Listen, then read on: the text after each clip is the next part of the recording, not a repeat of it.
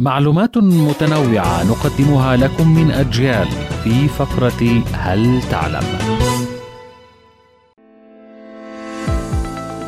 احمل زوجتك واركض بها سريعا ثم عليك تخطي العديد من العقبات لتصل بها إلى خط النهاية وتفوز بمسابقة حمل الزوجات.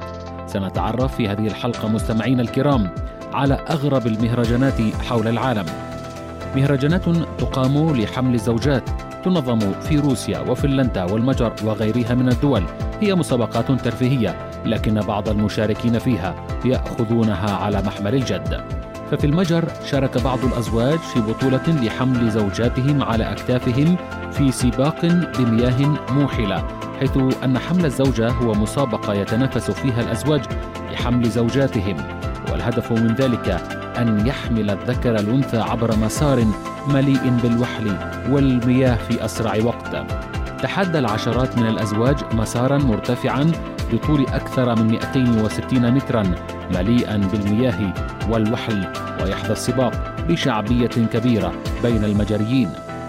نشأت رياضة حمل الزوجات لأول مرة في فنلندا أواخر القرن التاسع عشر ثم أقيمت تلك المسابقات في أستراليا والولايات المتحدة وهونغ كونغ والهند وألمانيا والمملكة المتحدة حتى يومنا هذا.